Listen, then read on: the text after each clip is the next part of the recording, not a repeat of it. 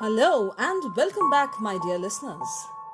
This is your host Sharmishta back with a new story The Skeleton of the Dwarf by one of the doyens of horror fiction of Bengal, Manobendra Pal.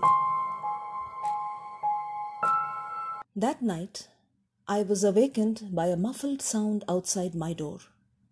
I quickly sat up, my whole self alert my ears straining to pick up a second sound.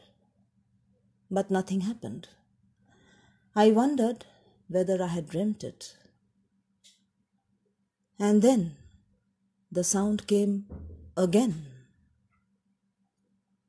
As if, as if someone wearing wooden footwear was climbing the stairs. Suddenly the sound stopped. I waited holding my breath. But there was silence. Strange, who could be climbing the stairs at this time of the night? And why? And even if he was, why did he stop all of a sudden? Was it a thief or a dacoit? But I had bolted the front door very well. Then, could it be that he was back? No, no, no, no, no. I shuddered at the thought. Should I go and check? I gave up the idea as soon as I even thought about it. I spent the rest of the night wide awake, thinking. It had happened long ago. Borakor is a place near the borders of West Bengal and Bihar. Many years ago, my grandfather had built a house there near the banks of a river. It had served as a holiday home for the family whenever they wanted to get away from Kolkata.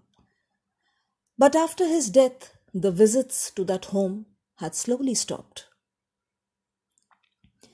And it was this place that I had made my home.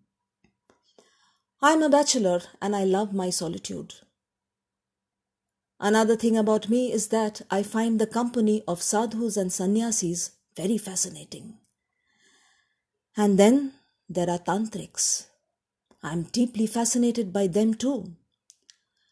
Once in an old crematorium, I had seen a tantric. He was sitting on a dead body and chanting mantras.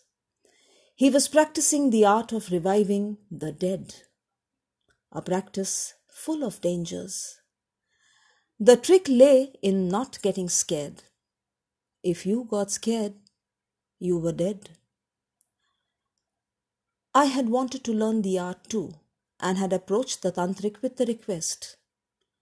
He had turned his red rimmed eyes upon me and then the resounding slap he had planted on my cheek was something I had not been prepared for.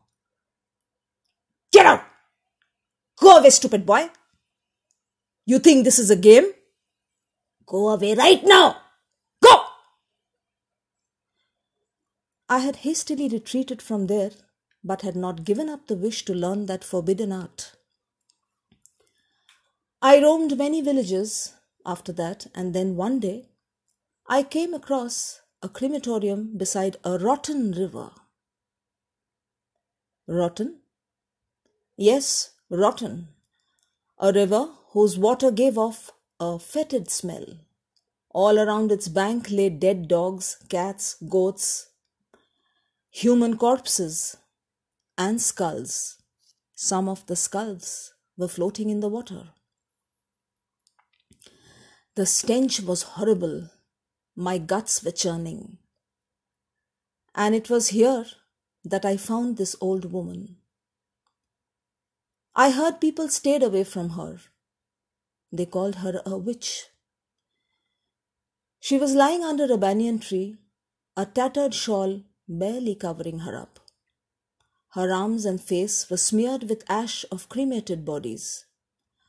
Her hair was a disheveled mess of white. I walked up to her and slowly sat down, waiting for her to wake up. When finally she opened her eyes and sat up, I repeated my request again. I want to learn the art of body worship. She stared at me for a few moments before a thick gob of spit came and hit me on my face. Get lost, fool! Get lost! Otherwise, you will die. But this time I refused to run away. I stayed on. She would yell at me every day, throw half burnt wood sticks at me, but I refused to budge. One month, two months went by, and finally she relented. She called me to sit near her and began narrating stories of ghosts and evil spirits. From her, I learnt about energetic beings in female form called Dakinis. I learnt of the Hakini Shakti from her. My dear boy, you think this art is easy? You sit on a dead body and you bring it to life? no, it is all very deep. Our body has seven chakras. Of that, our third eye, Agnya Chakra, Param Shiva, Shambhu is said to dwell here and his Shakti is Hakini Shakti.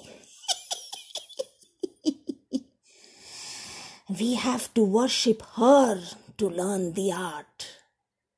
Wrong worship will lead to punishment worse than death. You will still learn, dear boy. I was staring at her mesmerized. I was amazed that she had so much knowledge. I folded my palms before her and said, Ma, I will learn from you. The old woman merely smiled and croaked, Learn and understand. But if you do something wrong, you will be responsible for your own death that will follow.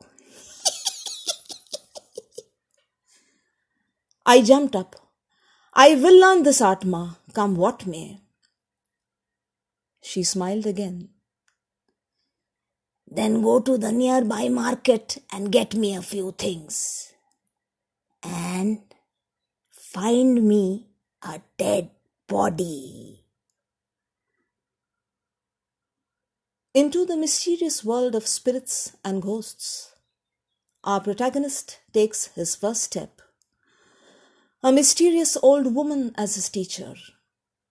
His first step to knowledge. And his first step into danger. Join me as I return soon with the next episode. Till then,